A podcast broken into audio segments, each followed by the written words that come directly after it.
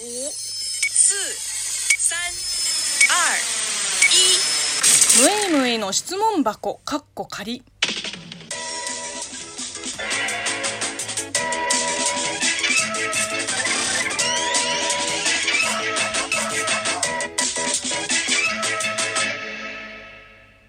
こんにちは。職業中国人のムエイムエイです。ムエイムエイの質問箱かっこ仮。この番組は中国生まれ中国育ちの私、ムエイムエイがあなたの質問に答えていく Q&A ラジオでございます。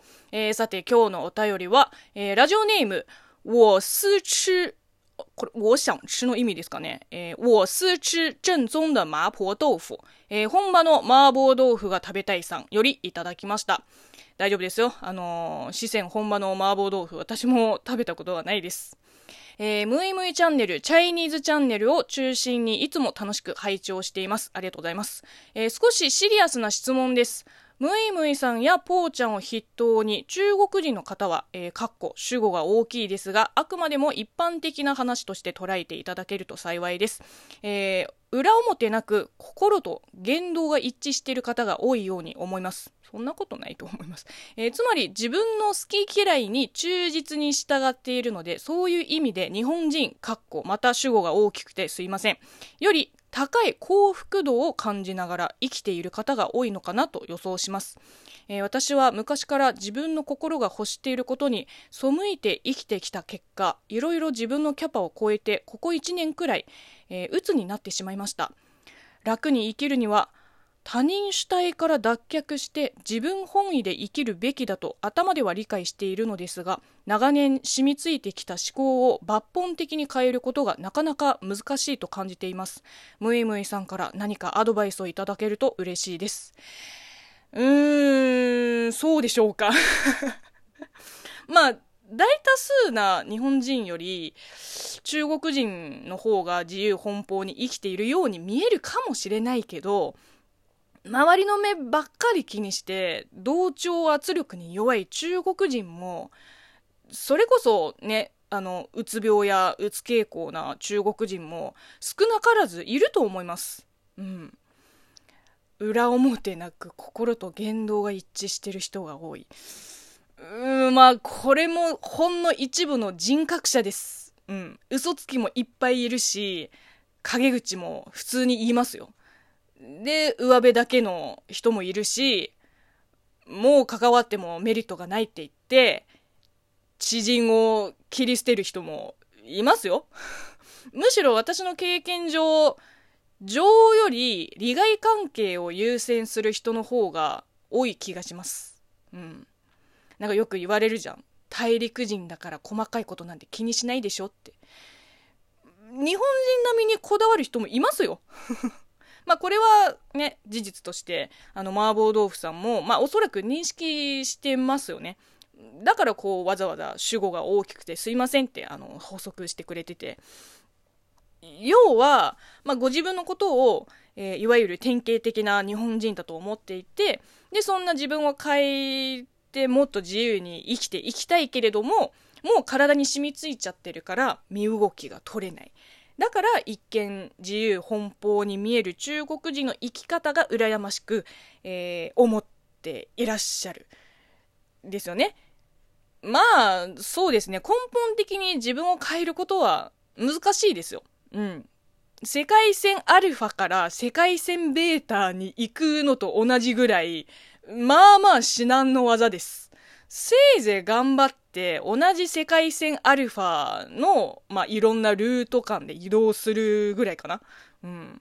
こんな自分を変えたつもりでいる私でも、まあもともと反骨精神が強い子供で、とにかく言われた通りにするのが嫌でした。うん。親とか先生とか、目上の人の話をこう聞いて、自分なりに咀嚼して、ちょっと違うなと思ったら、もう聞かない。なんならもう、権威なんてクソ暗いってぐらい、あの、尖ってた時期もありました。うん。あのー、思春期の時、親にね、社会に不満があれば、社会を変えてみろ。でもそれができないから、まあ、社会に順応して生きるしかないって言われて、死んでも嫌って返したもん。中学生の時だったかな。もうあの頃から周りに合わせるために自分を押し殺すぐらいならもう本当に死んだ方がマシだってもう本気で思ってました。うん。まあ今もそう思ってますよ。一応。うんまあ自我より尊いものなんてもうないんですよ。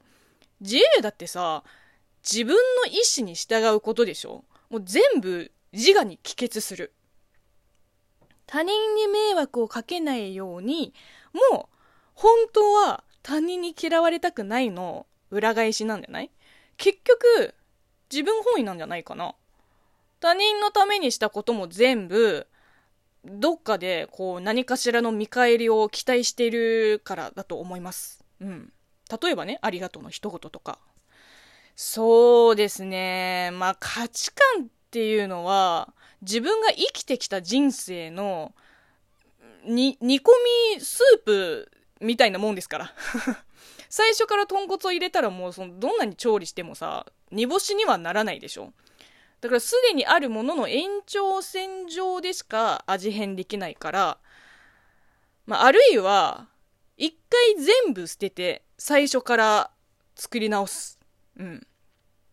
本気で自分を変えたいのならまあ手っ取り早い方法が一つありますいっそ海外に移住するこれ今すでに手に入れたものをもう全部手放して外国っていう新天地でリスタートする決意がもしあれば、まあ、人生100%変わると私が保証します。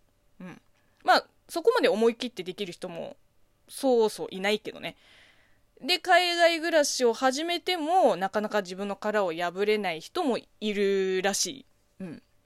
でもね行動を起こさないと変わるはずがないからずっと悶々と私ってなんでこんなんなんだろうってもう不完全燃焼なままただただ毎日を送ることになります。